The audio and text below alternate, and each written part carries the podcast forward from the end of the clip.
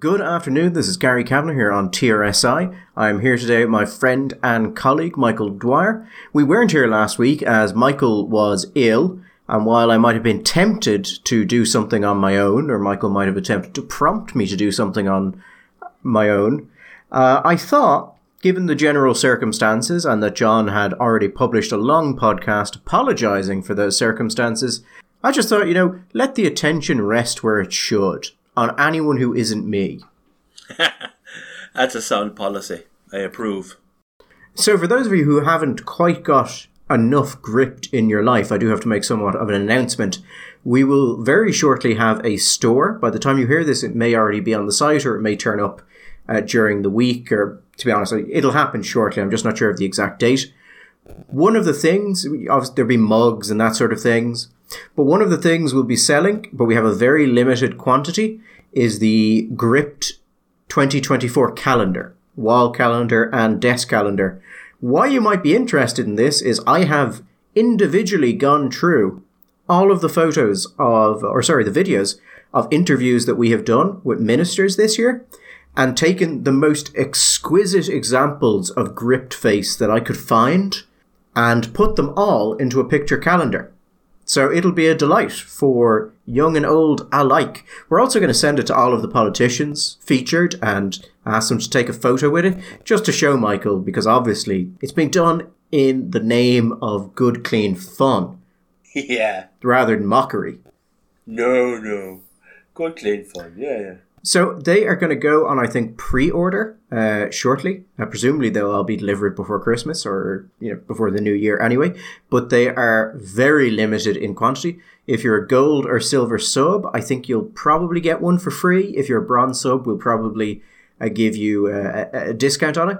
In an ideal world, we would just give all subscribers a free one. But unfortunately, these things are actually relatively expensive to print. And, you know, that's capitalism for you. Or is that capitalism or is that just naked greed?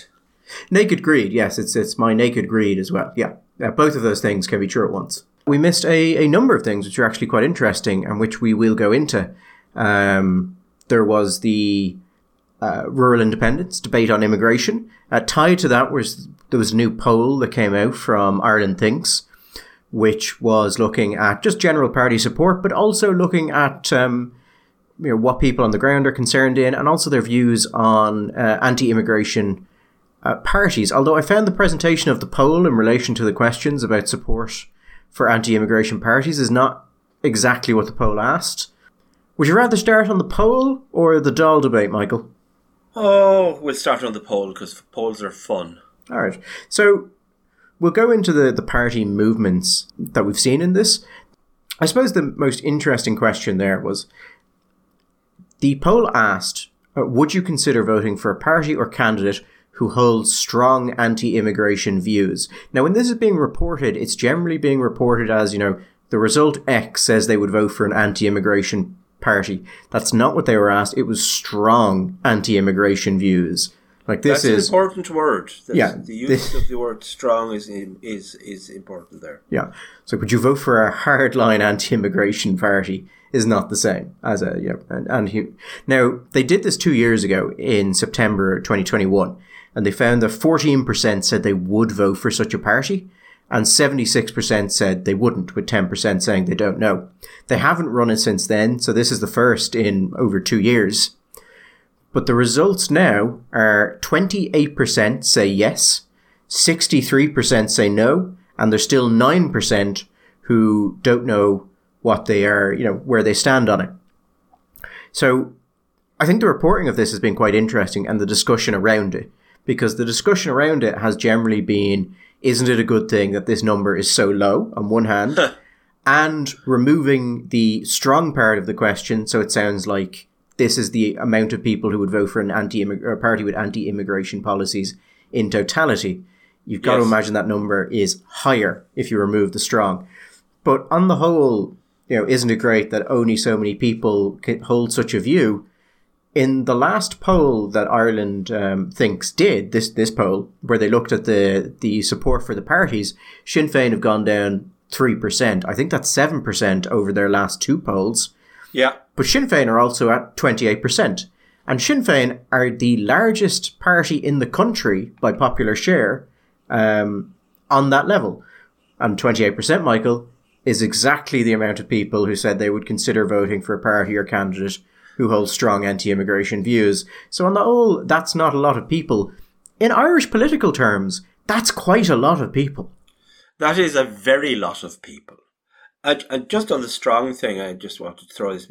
You're you're the poll man, but my sense historically, when you when you read how questions are phrased in polls, particularly on sensitive cultural issues like this, and issues where there has been quite a distinct, consistent narrative and tone coming from most of the media and from the, the political parties. The insertion of a word, an adjective like strong, whether it's a deliberate, whether it's it's done deliberately by the the polling company to produce a result, or whether it's just generally, listen, this is actually what we want to find out. So this is a, a question, shall we say, without an agenda. Generally speaking, use that word will tend to so you would expect it to suppress the level of, of positive responses in your answer.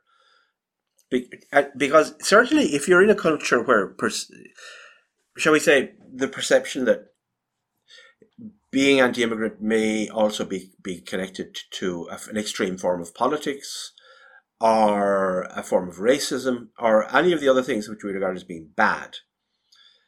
Obviously, when you put that strong word, you go, mm, well, you know, I, that's not who I, that's not how I imagine myself. That's not how I think of myself.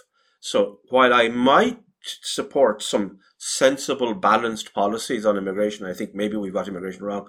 Mm, strong, strong puts me off.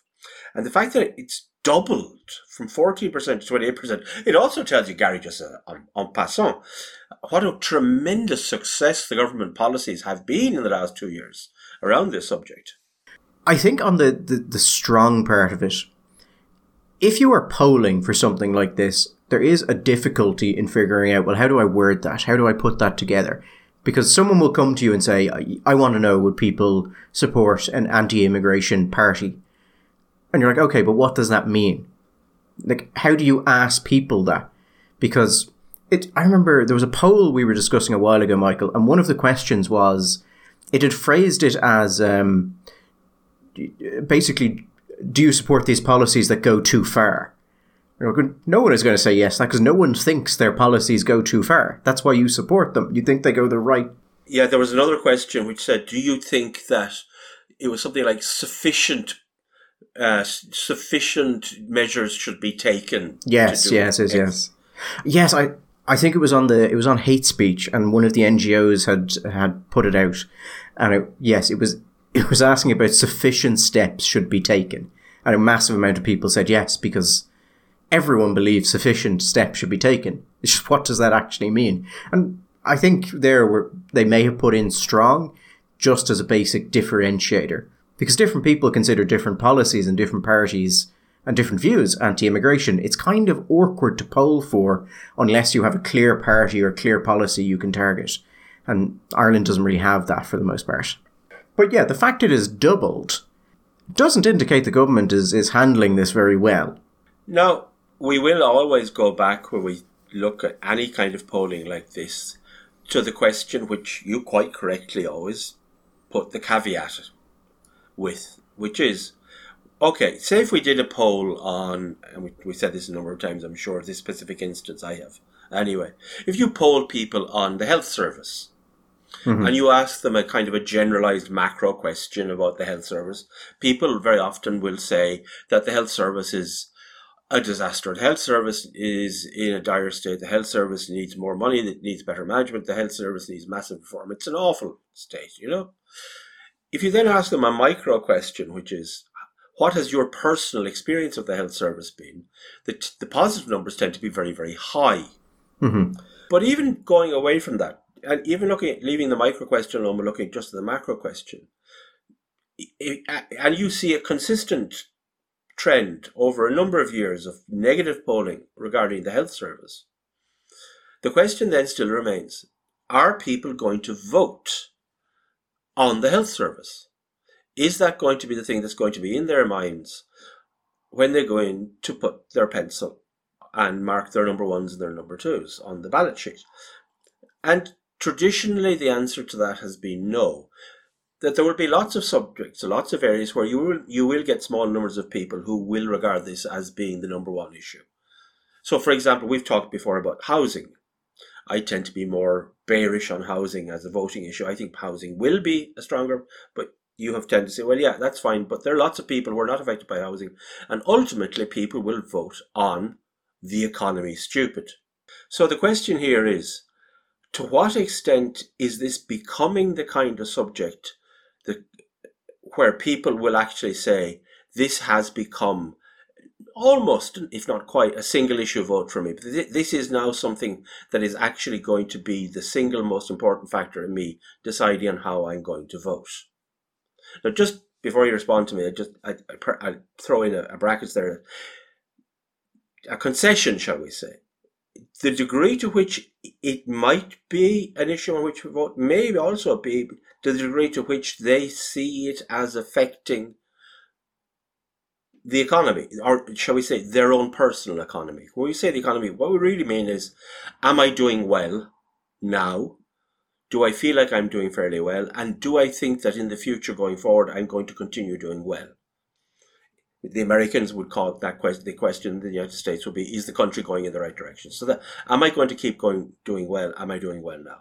So to the effect that that starts to impinge on their sense of their well-being and their well, future well-being, is uh, will will affect that question. In the same way as I think that housing actually is going to become a much bigger issue simply because I think a hell of a lot of the economy is downstream of housing. And I think that even if you're if you have a house and you don't have a mortgage and you're not looking to rent, there are, there are all sorts of other issues around you, your family, and your job, etc., whatever, that will be affected by housing so that it, it, it, it, it will drag the economy into it. But anyway, what do you think? Do you think that this is an issue that's moving towards being something that people will actually vote on? Or is it something that people just say they're annoyed about, but when it comes to the vote, they will look to their pocketbook? I think I'm not a great believer in the idea voters individually can be quite rational. Voters as a mass, I don't generally think of as being terribly rational. I think you get people have a general kind of vibe that drives them to vote. The general feeling about how they are doing, how the country is doing, how all of that is doing. Hmm. So, in relation to housing, yes, I'm I, I I tend to underplay the polls that say that people will vote on it, and I recognise I am going against quite a lot of polls on that. I think it plays into the vibe, but I don't think it is the primary driver of it. Mm-hmm. Immigration, I think, is an interesting one in that the majority of people are not going to be impacted by it, or at least in the way that we've seen, you know, small villages in which large amounts of people have been moved in by the government are impacted by it. Where I think it is a danger to some of the political parties is that it can create a, it can feed in to a general feeling of frustration and incompetence, and it all kind of becomes one thing. It is I think also perhaps particularly dangerous for Sinn Féin. In a way, it's not for the other parties. The commentary on why Sinn Féin uh, seem to have been losing votes, a lot of that seems to basically be looking at this as Sinn Féin have made some political mishaps in relation to drawing attention to their um, their own history with law and order yeah. and you know calling for the no confidence uh, motion in Helen McEntee was a grievous error because it made people look at their their record. I don't think that's right at all. I think Sinn Féin's record is well known, well it's, it's understood, and I think it's just priced into the equation. I absolutely agree. I think it's priced in, and as regards this, there was a lot of talk amongst people like you and me and politicians about to the degree to which was this was just a, a, a tactical or even strategic error by not putting down this motion of confidence in the justice minister, which would make people think about there one day could be a, a Sinn Féin justice minister. I think that's very much inside baseball. I, I don't think that that's how most people outside were thinking. I don't think they were paying that much attention to it. I think the, I, that this is going to suddenly produce this laser focus on their history. But most of all, as you say, I think it's priced in everybody pretty well knows the story and they've made a decision. Those people who have made a decision to, try, to draw a line under it have made that decision. There are certain people for whom it will be impossible to do that and they will never vote for Sinn Féin and find the idea of a Sinn Féin government just morally reprehensible indeed. But I think for a lot of voters, they've just said, oh, we, we know where they are and, you know, that was then, this is now, in the words of Bertie and we're, we're, we're moving on. Where, what I think is, and the reason I think immigration is particularly dangerous to Sinn Féin, is that Sinn Féin, we know from the research on this, has the larger, and I, I keep repeating this like a mantra, I think, or maybe just in conversations I've been having recently. The research shows that Sinn Féin voters and Sinn Féin as a party have the largest variance between why people say they vote for Sinn Féin and what Sinn Féin says its actual policies are at the national level of any party in Ireland, and it's not even close. It is a massive variance. And they've been able to manage it quite well, largely because in working class areas, Sinn Féin councillors on the ground are much more conservative than the National Party. And to a certain extent, the party allows them to put forward a, a vision of Sinn Féin that is simply not accurate, is not mm. what Sinn Féin now is. And where I think the danger for Sinn Féin is, and why I think that this Sinn Féin's losses may be related to immigration, but not directly, is that once people, those people notice that Sinn Féin's immigration policies are not what they've been led to believe they are, they might start looking at Sinn Féin more generally. And there might be a realization that actually this party is not what is being presented to us by our councillors or at local level. And that, I think, is, is the danger for Sinn Féin of this. They don't want a situation where their voters, particularly working class, more nationalist voters, start questioning what Sinn Féin's policies actually are at the national level and whether or not that's what they actually agree with.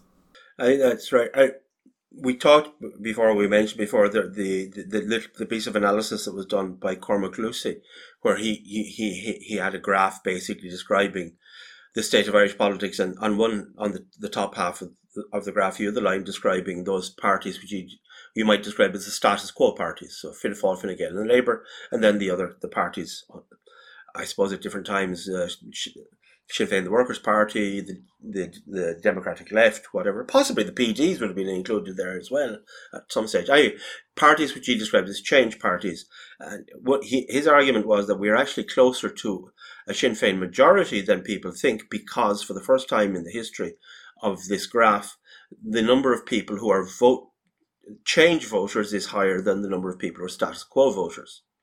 And we adverted to the fact that that was an interesting and compelling argument in, on the face of it. However, it was uh, it was it was working on the assumption that there would be only one change party, and that would be Sinn Féin. If in, if there are other change parties out there, then that precisely for the reasons that that, that values gap that exists that you talked about, a change party which is out there which is closer to those values and those emotional tags that th- those voters that are, shall we say, away from the, the, the, the, the official party line, the party orthodoxy, that becomes a problem for them. I, I, have said to you before, I'm sure I've said it on the podcast before, uh, a couple of times I was involved with uh, a candidate who did some in focus group. You know, we're talking at this stage 15 years ago. But one of the things that was very interesting, that was unexpected, because he, he had said to them, listen, ask some stuff ask some questions that are outside the norm. We want to try and see if there's something that we haven't really uncovered or something that might surprise us. One thing that did surprise was the level to which young, and he, at the time we were talking, I think 18 to 30, maybe 18 to 29, young urban voters, especially men, but not all, not it wasn't massively differentiated, were very attached to the nation and to the to the traditions, the notion of traditions and nation. Now, they were in many ways not social conservatives, Gary. Their their attitudes to say to sex to sexuality, to their attitudes to gay people, their attitudes to marriage, their attitudes to the consumption, perhaps, of illicit illegal substances, all that kind of stuff. Very, very different to their parents or their grandparents. They were they're they're they're fairly typical urban Western European kinds of people. But they did see themselves, and they had a very strong sense of themselves of Irish, their sense of pride in their Irishness and in their sense of tradition. Now, those voters, I suspect, once upon a time, in fact, we, we know from it, we have a fairly decent idea, that they were the kind of Bertie Ahern voter, right? And I think we can agree that a lot of those voters after the collapse in 2009 migrate, have, have migrated or are migrating to, to Sinn Féin. But they're not really culturally completely at home with what is the, the, the, the party orthodoxy. And this may be one of those issues that starts to to, maybe to crystallize in their minds a sense of, well, this isn't quite what I thought you were. Maybe this isn't quite the marriage that we thought we were getting into. And if that did happen, if that kind of reflection started to happen, and then somebody turned up, either say something like, say, independent Ireland, or actual independence happening in these areas, that could create a real problem for Sinn Féin. Yeah, I think Sinn Féin, there's two ways I think this can fail for Sinn Féin. One is, as you said, the rise of alternative groupings, which are more authentically in those spaces. Um, I mean, Sinn Féin on the ground does have quite a lot of. You're right; they're not they're not conservative in the way it would normally be seen. Maybe small c conservative. They're they have particular interests in national identity, things like that. But you're right; not on often not on abortion, not on gay marriage, not on those kind of things. But a general conservatism about the state and the nation uh, and a pride, I think, as well, oftentimes. Also, they place a high value on work. And I, we, we have certainly talked before, but one of the things that both of us, I think, were really interested and surprised by was that the, the, the, the exit polling, where when that question, the famous, well, anybody who's listening to this podcast would, famous question, it would, if in the situation where the state had a surplus, uh, just uh, of of revenue to distribute, would you prefer it was spent a on improving public services or b on tax cuts? this Sinn Féin voters were the most likely to say they would favour tax cuts. Yeah, I, I, I found it surprising that Sinn Féin voters as a whole would say that, but not surprising that working class people would say that. I mean, growing up in a working class area, you tend to find very positive views of things like entrepreneurship and a very strong support for very harsh criminal penalties. Because people tend to forget that while the, if you were to look at the, the a class breakdown of people in Irish prisons, a lot of them would be on you know, lower class uh, and lower middle class. But those people and, and those communities are also the primary victims of crime because those people are in their communities. So it's not really surprising that they, they, they don't want that. And frankly, if they had their way, we'd probably still be holding public executions or at least public floggings. But on the question of, of, of where I think Sinn Féin can fail, obviously, yes, if a new vehicle comes in that can convince people, I think the danger there or the difficulty there is that Sinn Féin is so effective organisationally that it would be very difficult to fight against them without Sinn Féin itself making glaring errors, which I think is the second danger.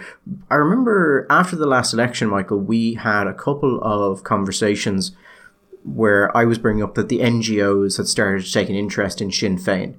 And a lot of the, should we say, the background organizations of the Irish state had started taking interest in them and were trying to build links with them because while they didn't like them historically, they were now looking like they could, you know, a realistic option for government. So you have to get in there.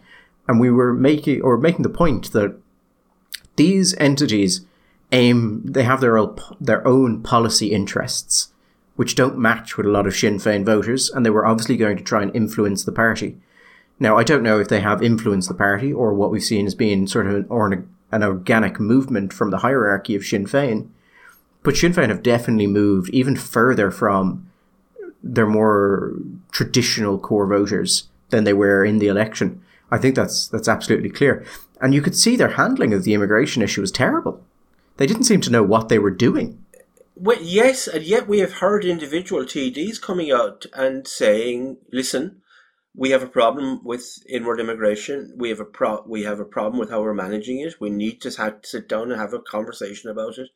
Making the kinds of noises that you wouldn't have expected even a couple of months ago from somebody who was uh, uh, uh, sitting in the Dáil for Sinn Féin. I've said before, and I keep saying that I think that Sinn Féin have within them an, or, an organic capacity to change direction, which is superior to the other two parties at the moment. Now, some of it will be reflective and, and will be will be a rational choice they may make, and they may try to to fudge the issue, and they may run a kind of a parallel campaign, one at national level, one at the local level, you know, speaking out of the side of their mouth, which is always a dangerous thing to do because you know you can get caught at that, or they may simply just they may just simply start to move. But that was Fianna Fáil's great strength, its ability to know where the people were and get there slightly before the people.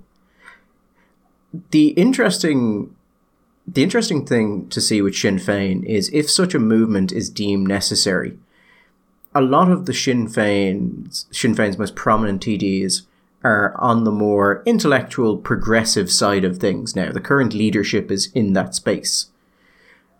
So, Fianna was able to do that, but it's actually very difficult to do that to move like that because you need people involved at a very high level who have a degree of, um, should we say, Michael, flexibility to certain things.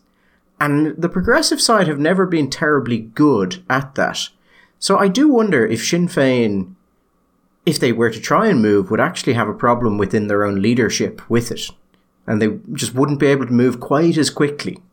And and they may have another problem you and I have been hearing a lot of scuttlebutt. Maybe that's all it is. Maybe all it is. But it's scuttlebutt that's slight, starting to break out into the main about the fact that there may be quite a number of Sinn Féin TDs who are going to stand down, and there may be quite a number of Sinn Féin, of people moving into Sinn Féin into into into potentially winnable seats from say from a media background or from academia that they're they're looking to to beef up their front bench quite considerably.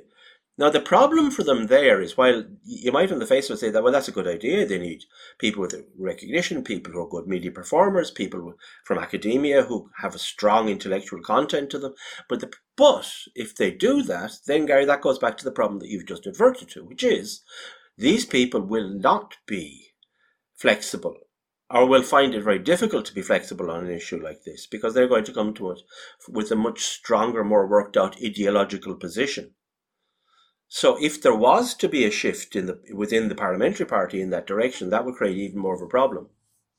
That's damaging in and of itself, but if there's also something that is growing to be seen as a viable alternative to you, and it moves quicker than you because it either wants to be in those areas or has a certain ideological openness to a big tent approach rather than a, a more dogmatic approach, then you're constantly following them. And it actually yes. looks quite bad for you because you, it becomes obvious that you're being dragged into positions that you don't want to be in rather than this is simply what we believe and, you know, we've believed it always. Before we leave this, because I know you want to talk about the debate that, that was had, just two two things which are I don't think unconnected.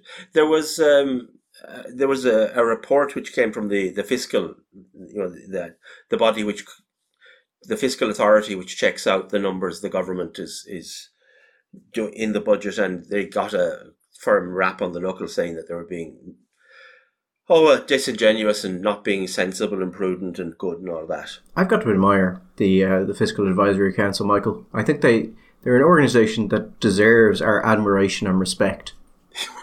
well, they keep going, don't they? Well, that's it. Like you would think, if you dedicated your life to an entirely pointless thing which no one cared about, eventually you just stop.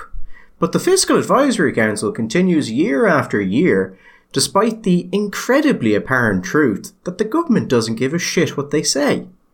But yet it just keeps going. And I I've got to admire that sort of mindless dedication because the alternative is just running into the void. Yeah. However, there is a political point here. there was a lot of discussion last year around, uh, or not, the last budget rather, about you know whether this is election budget. And I was I was very poo pooing of that notion that it was election budget because why would it be not going to be an election until the very last moment? Well, here's something, and I know Gary quite correctly doesn't like us talking about gossip. He prefers that we talk about news.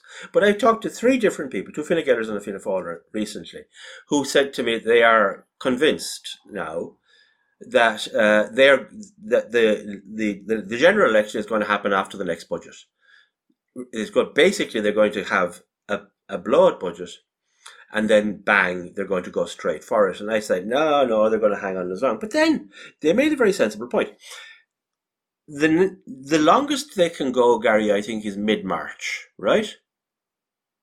Now, there is an ancient wisdom, ancient in the last 30 or 40 years anyway, that you don't have general elections, you don't have elections of any kind if you can, in the period around March, around February, because that's when people's Christmas credit card bills come and the bills come due after Christmas, right? Mm-hmm. And people tend to be feeling rather miserable anyway and whatever. So, and you, you can say, okay, we won't have it in February, we'll, we'll, we'll go. But then if you tie yourself into going at the very last minute, you are just leaving yourself a complete hostage to fortune. You have no room to maneuver, and then you are forced to call an election, and something horrible has happened, and you've no way out of it, and just shit, we're here now. So, actually, when are we talking? When remind me, the budget is when around when October time. Mm-hmm. So it may make, it might make more sense, even though people say again historically, traditionally prefer not to have uh, winter elections. Listen, they're not going to have one. Well, it shouldn't say anything like that, but the idea that they might say, "Oh, to hell with it. Let's we're having a European election, we're having a local election, we're having a couple of referendums. Let's have an, a general election along with it." I'm I'm I'm not buying that. And if you're having an election in June, I'm finding it hard to imagine you're going to go and have another one either in July or August. So, there may actually be a good argument to suggest that a post budget election may be in the offing, and that in fact, the last budget was a prep budget for an election, and that the next one will indeed be a lash the money out and hope for the best job.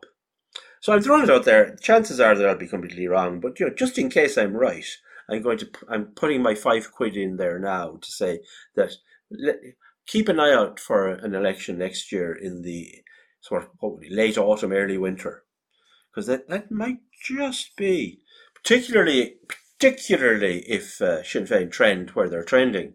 I mean, even if they stabilise in the mid twenties, they're not forming a government, Gary. I'm sure someone said something, Michael, about democracy ending when it you know, when people realize that they can vote to give themselves money from the treasury. I feel like that was an important point people made about democracy early on in its existence. Yes. Yeah. Yeah. But anyway, onto the um, onto the debate. The rural independents had a debate on immigration. Kind of ties into the Sinn Féin point because what you really don't want if you're Sinn Féin and you're trying to kind of ride this wave without going too far one way or the other, is a national debate where everything you say is going to be both broadcast and recorded. That just doesn't help. It was also a wonderful reminder that Holly Cairns is the leader of the Social Democrats, something I had um, entirely forgotten about. You know, it, it, it might be a bad idea for her to learn off her speeches by heart. At times, she feel, it feels like she's glued to that piece of paper in front of her. You know?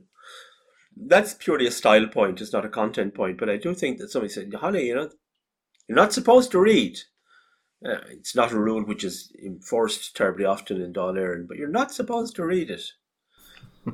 So the debate was it was what it was Wednesday of this week. Carol Nolan opened it off. What the rural independents had put through was basically just a uh, motion that would have no legislative power really of its own, but called on the government to act in a particular way, basically to tighten controls on immigration, to uh, look at the definition of a safe country of origin, and to basically work to just return people more quickly if they come from those areas, you know, Albania, Georgia, uh, those kind of areas. And it became quite a vicious debate. It was personalized in a way these debates usually aren't. It the only other time you kind of see this sort of thing in Irish uh, government uh, talks is when Sharon Keogan is talking, because her peers can get um, pretty nasty towards her actually in, in quite an unprofessional fashion. Well, it's it's that or a presidential election because since there is no policy, it has to be all personality and and can become very personal and very nasty indeed. But yeah, this got very. You kind of felt, and of course, this is maybe me standing on the sideline with my own personal biases working, that it was. There was so much ad hominem going on because there was very little ad re argument to be made. There, there, there was tremendous little content. It was uh, lots of high flown rhetoric and lots of yes we can and lots of lovely language and then some really kind of vituperative insulting. It, when, if you were, I, I don't know, it just felt like if you're that confident of your position intellectually, then you wouldn't really have to resort to this. You just take, you take the opposition in front of you apart with your wonderful forensic analysis of the, the failings, and the flaws of their logic, and then sit down. But it wasn't like that. Well, you do have a bit of a problem on this issue when someone puts a motion. Part of the motion was uh, they wanted people to say that they recognise that the government's suppression of national debate or dialogue on immigration policy had exacerbated community fear and undermined social cohesion in and of itself. Mm-hmm. That seemed to piss them off. Right. That that would be that that idea would be discussed. I mean, the Social Democrats came out very strongly and very personally about it. I mean, Holly Cairns um, said they were pandering to the far right, stoking up division, spreading fear, that they were putting a target on the back of migrants for the sake of a few votes. They should be ashamed of themselves. And it just kind of kept going. And then you had Aodhán Ó Ríordáin, which was um, which was good. So he said that uh, we had an obligation to never stoop to the depths of the rural independent uh, group and say to the outsider, You're not welcome. We must be fearful of you and vote for me. To which Michael Collins, by the way, cut in by saying the Labour Party took women's pensions away from them. Which was probably not what Aodhán Ó Ríordáin wanted to um, want to say. There was a, a lot of invective against them. The line I liked the most, Michael, was Aodhán Ó Ríordáin saying this there are things that are more important than getting votes. Now, I wonder, Mike, you know, Michael, just if in his heart Aodhán Ó Ríordáin believes that. I have no window to see into men's hearts, Gary, so I will pass. Do you not have a feeling that Aodhán Ó Ríordáin would beat an orphan to death in the street if he thought it would get him a hundred votes? If there were no people hanging around with cameras, no.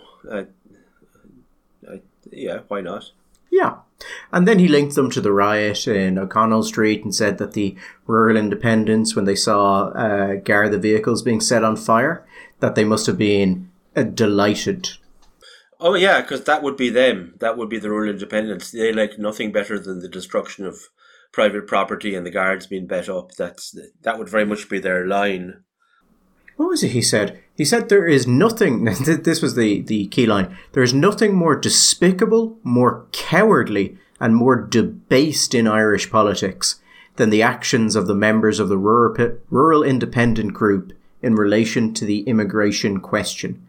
And then he said, if they're saying this on the floor of the House, you can only imagine what they're saying in public meetings or at doorsteps in their own constituencies because even though their voting record in here is anti-woman, anti-LGBT, anti-road safety, and anti-worker, and they kind of went on a bit of a, a rant for a while.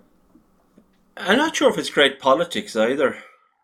I mean, maybe it's maybe it doesn't matter for the Labour voter because the Labour voter is an increasingly rare species and avis rara, and maybe he's speaking to the Social Democrat voter that has gone away and he wants to get them back and he's not going to but when there are what was the what was the percentage vote, Gary? I can't remember.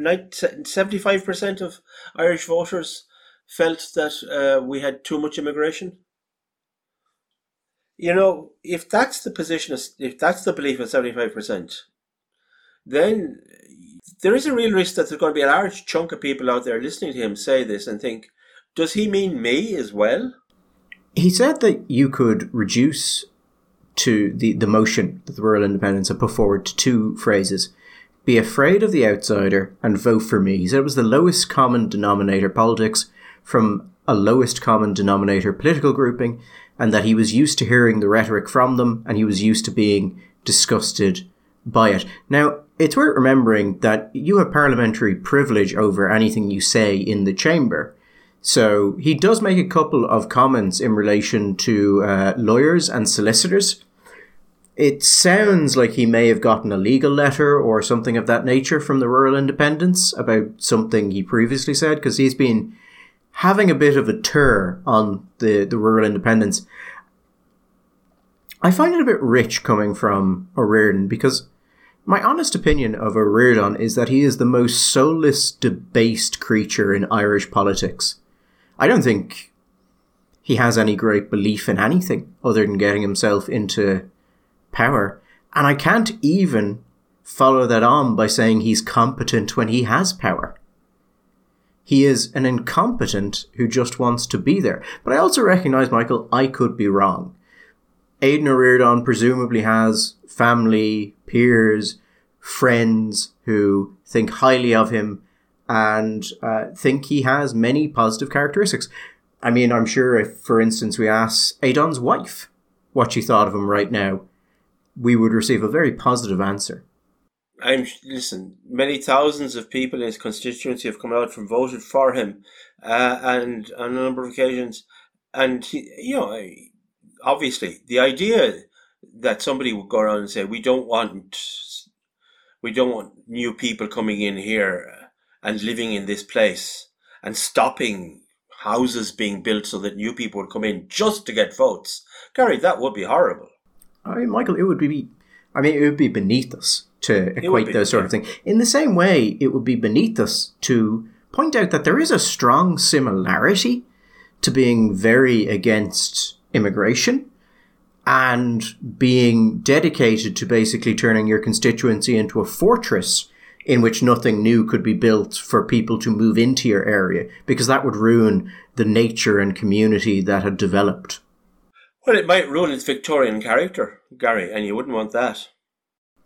I'll put a link to the uh, to the full debate. It's worth reading because no one was happy that this debate happened. I think there was a great deal of unhappiness towards the rural independents purely on the basis that they had brought this, that because they had brought it and there needed to be a vote, there needed to be a debate. And people were required to put forward their views on this. And I don't think they were terribly happy. I think there is a general feeling that they just don't want to deal with this. But they also don't want to have to tell people where they stand on it because it might be unpopular. They just wanted to go away.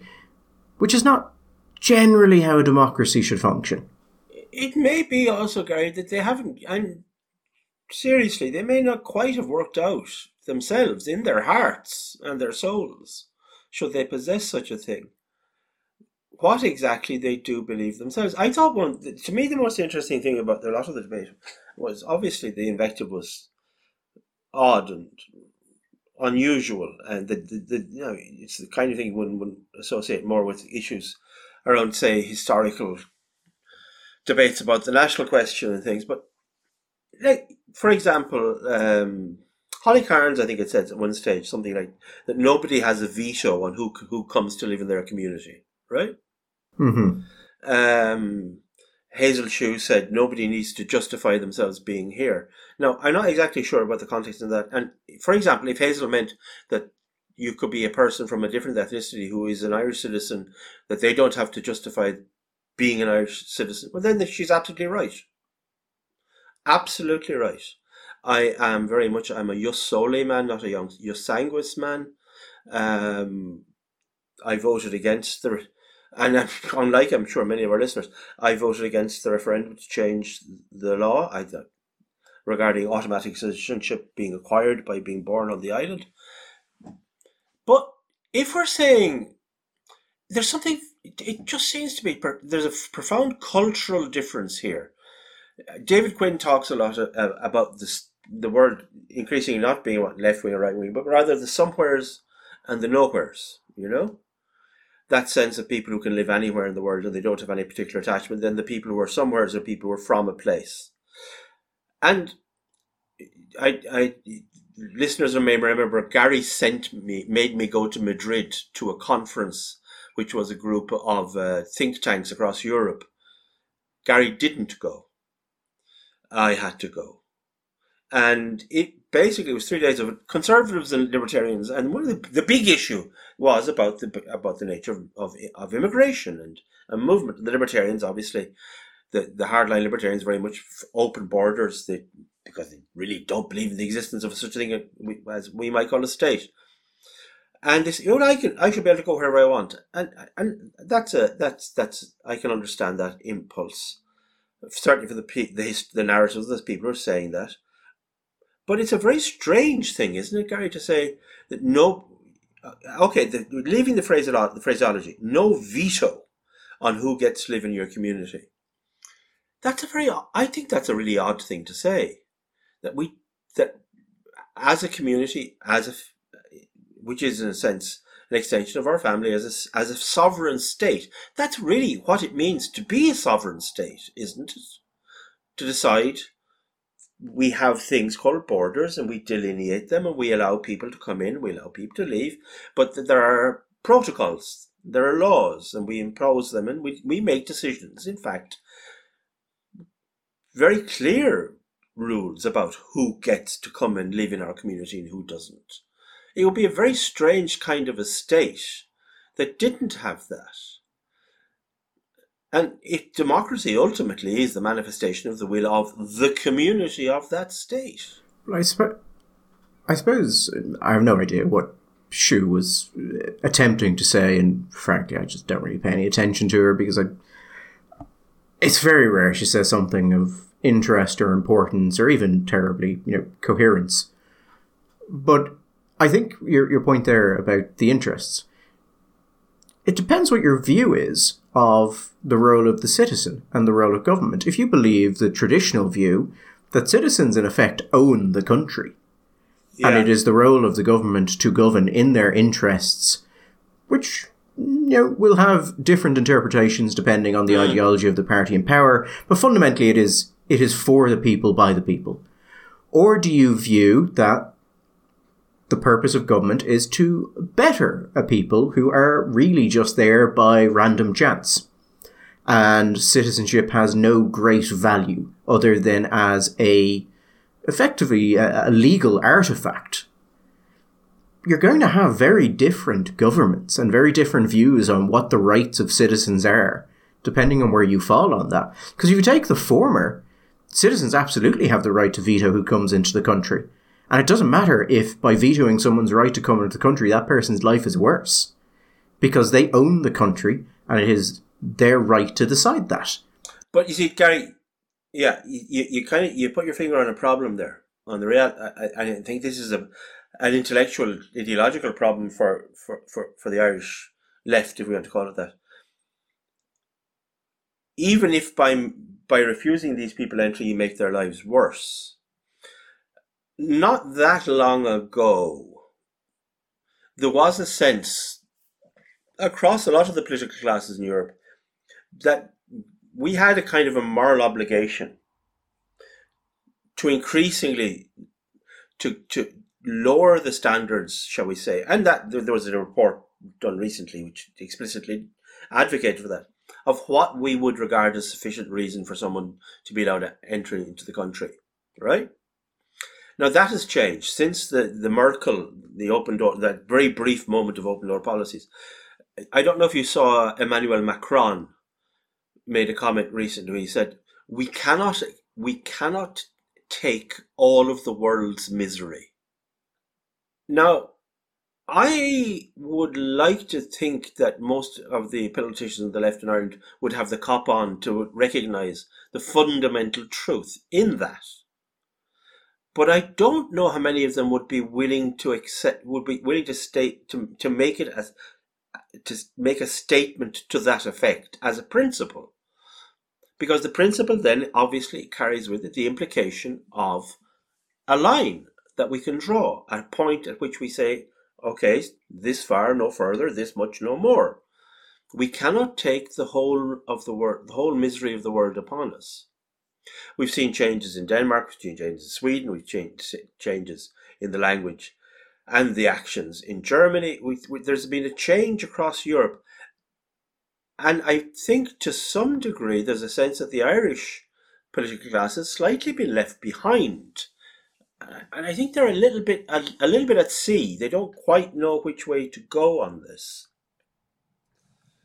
because there's a I mean, listen, there was a statement made. I, I'm not sure. I think possibly it was Holly Cairns again uh, in in the debate. She said that this there will be asylum seekers. I think she said asylum seekers, maybe refugees. There will be asylum seekers in tents on the freezing on the streets of this winter, right? Well, you see, I don't know if that's the argument that she actually wants to make. Because it seems to me, if that is true, then that's an argument that we have as a state reached the limits of our infrastructure. We have reached the limits of our capacity to humanely accept people into this country. It's a horrible, if you are a genuine refugee coming into this country and you end up in a tent at the side of the street, that's a horrible thing. I I don't know if it's quite the point you think she's making. There was a, a weird one actually when um, when Roderick O'Gorman stood up to speak. He was saying that the rural Independents had put a lot of focus on male international protection applicants in, in, yeah. in the motion, and he said he wanted to make two points about it. And you know when you can kind of see what someone is trying to say, but then you see how they're trying to go about it, and you're like, that's not that's just not not it, you know.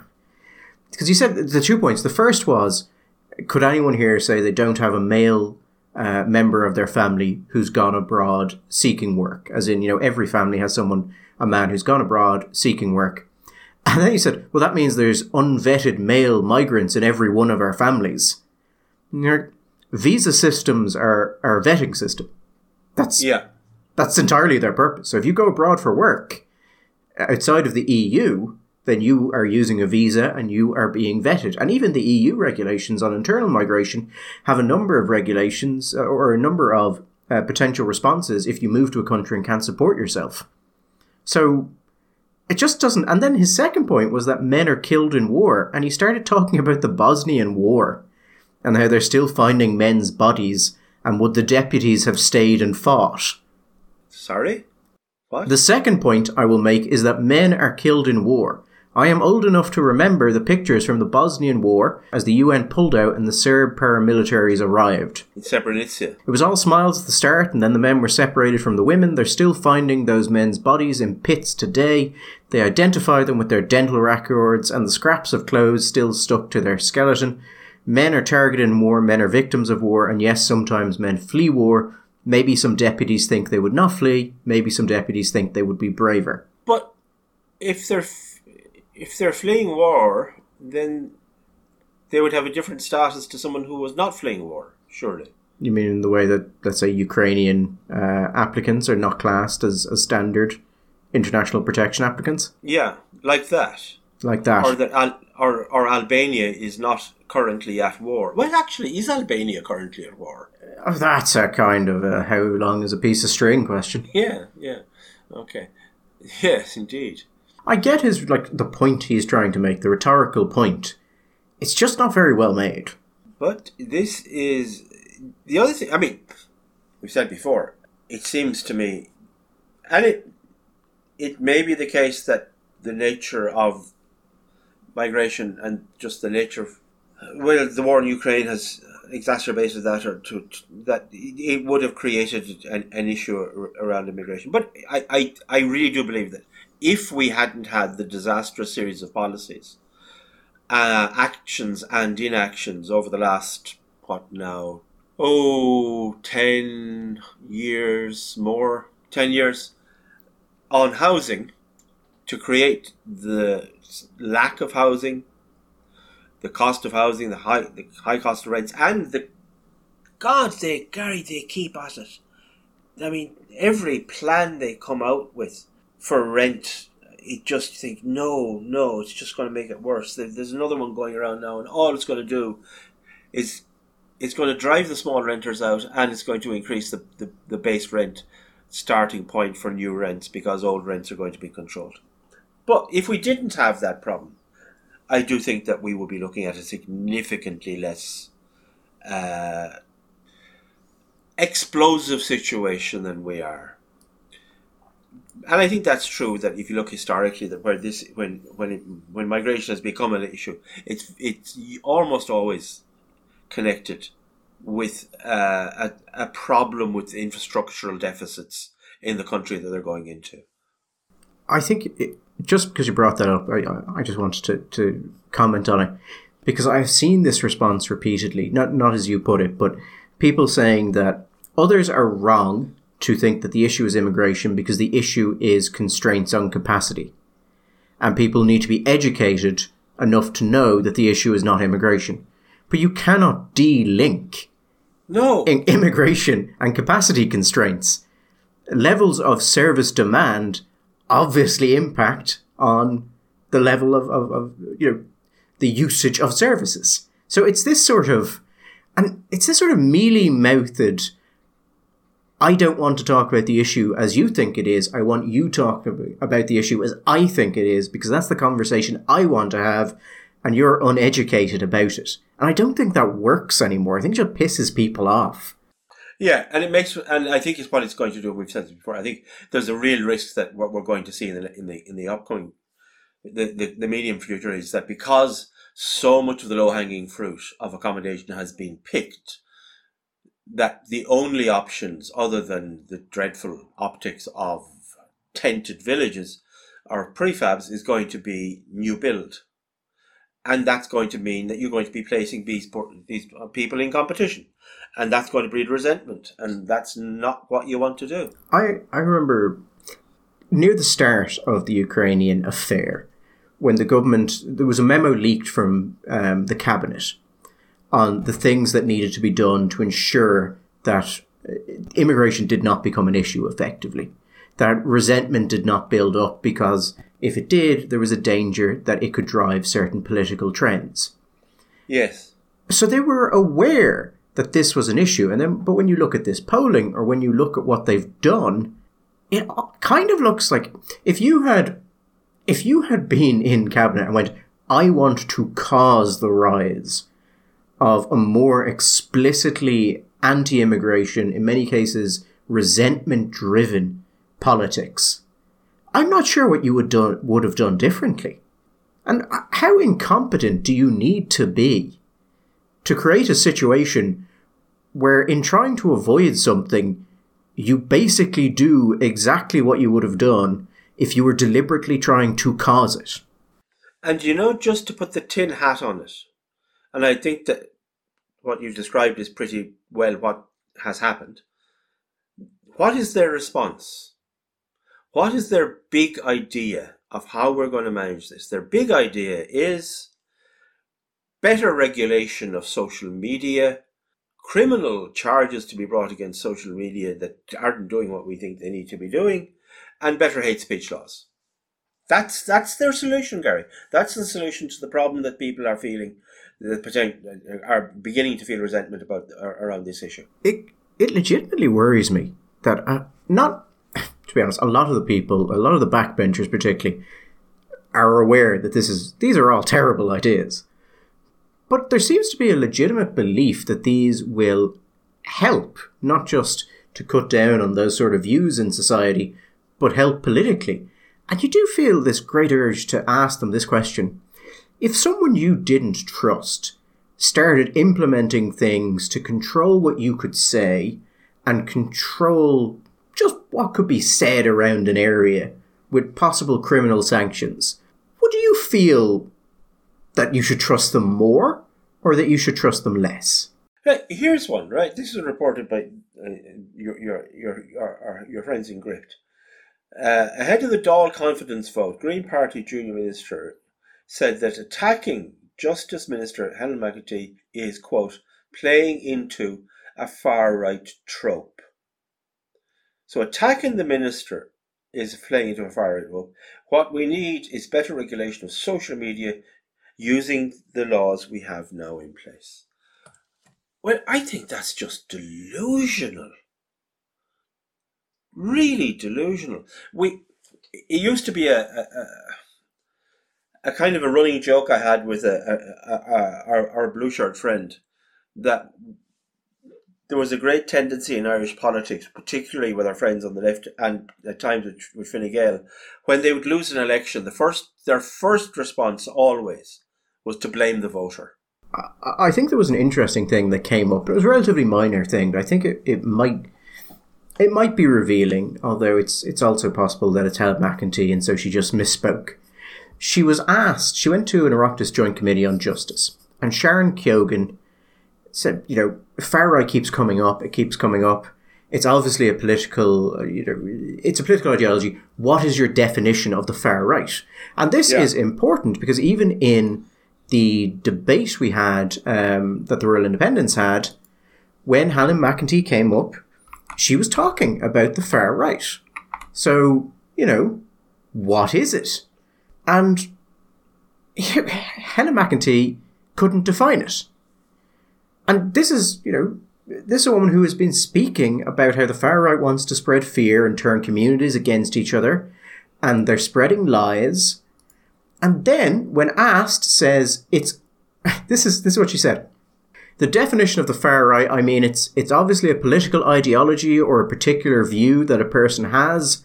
I'm not sure there's a definition. And then, then what you said was, we have seen people to be anti-government, anti-state, anti-immigration, anti-women's rights, amongst other thing. That would be my own particular view of those who claim to be far right. Now, that's not the far right. If people are interested on what the far right is usually, uh, how it is usually defined, there is disagreement about how it should be put. But in general, far right and far left is used to refer to parties who are on either the right or left who are fundamentally undemocratic or are open to the use of violence to achieve yeah. their ends. That is how you go from right or left to far right or far left. Now, that is a matter of debate. Different academics take different views on it, but that would be how it is commonly used you can be anti-government and anti-immigration and anti-women's right and anti-state and be on both the left and the right, depending on how you define anti-women's right, anti-immigration, anti-state, and anti-government. That is a incredibly encompassing definition of the far right, because none of the phrases used are defined. They could mean nearly anything. Well, that isn't that kind of the point?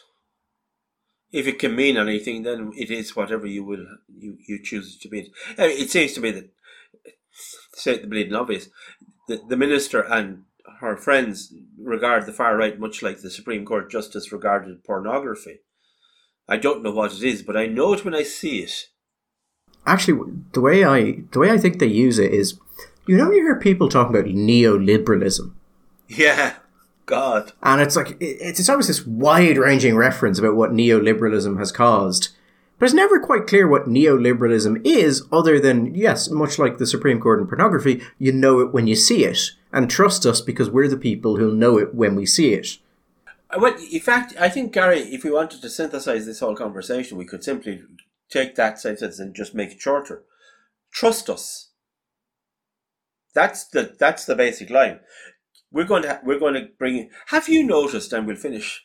We should finish on this, but just on the point, the number of ads. I don't watch television, but even just watching YouTube, because I don't have Premier, I get ads, and listening to the radio. The number of ads on at the moment for government bodies and from government regulators is absolutely astonishing.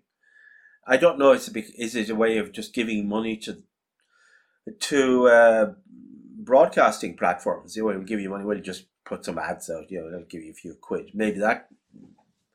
It's as simple as that. But what they're saying is, we're going to set up. We're going to regulate the newspapers. We're going to regulate social media. We're going to we're going to regulate. We're probably going to end up regulating. Uh, uh, messaging services going on the basis of what's been happening in the UK with WhatsApp messaging groups these days. We're going to regulate all that. You don't worry about it.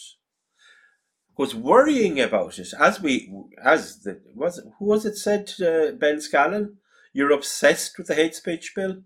Oh, yes, Martin, yes, said that uh, Ben was obsessed with the hate speech bill.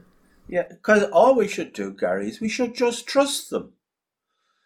And just stop talking about this. It's just so annoying when you keep insisting and talking about these these people, Michael. You you put one piece of legislation that's potentially unconstitutional, and then you have to spend months answering questions about whether or not it's unconstitutional, as opposed to just letting them do it. And you know, uh, someone presumably with the money to pay for that, or absolutely no money, and so can't be on the hook for, will bring a Supreme Court case, and we'll just figure that's that is what the media is meant to do cover the process as opposed to saying, are you sure that's a good idea? And it kind of seems weird that you can't define, you know, like hate in your hate woman. speech bill or a woman. All these complicated things. Anyway, Gary, we have gone over the hour, so I think that uh, we should release them back into the wild. We shall be back next. Will we be back? Yes, we. Well, possibly we'll be back on Sunday. It's hard to know because next week we have to go away and do a thing. But try and meet the Pope. Try and meet the Pope, indeed, and give him his our best wishes. But uh, on the basis that we can, we will be back next Sunday. If not, we'll be back sometime before Christmas. I wonder if they'll think that's a joke. They may well do. Yeah. But they yeah. won't be hundred percent sure. Yeah. Strange things have happened. All the best.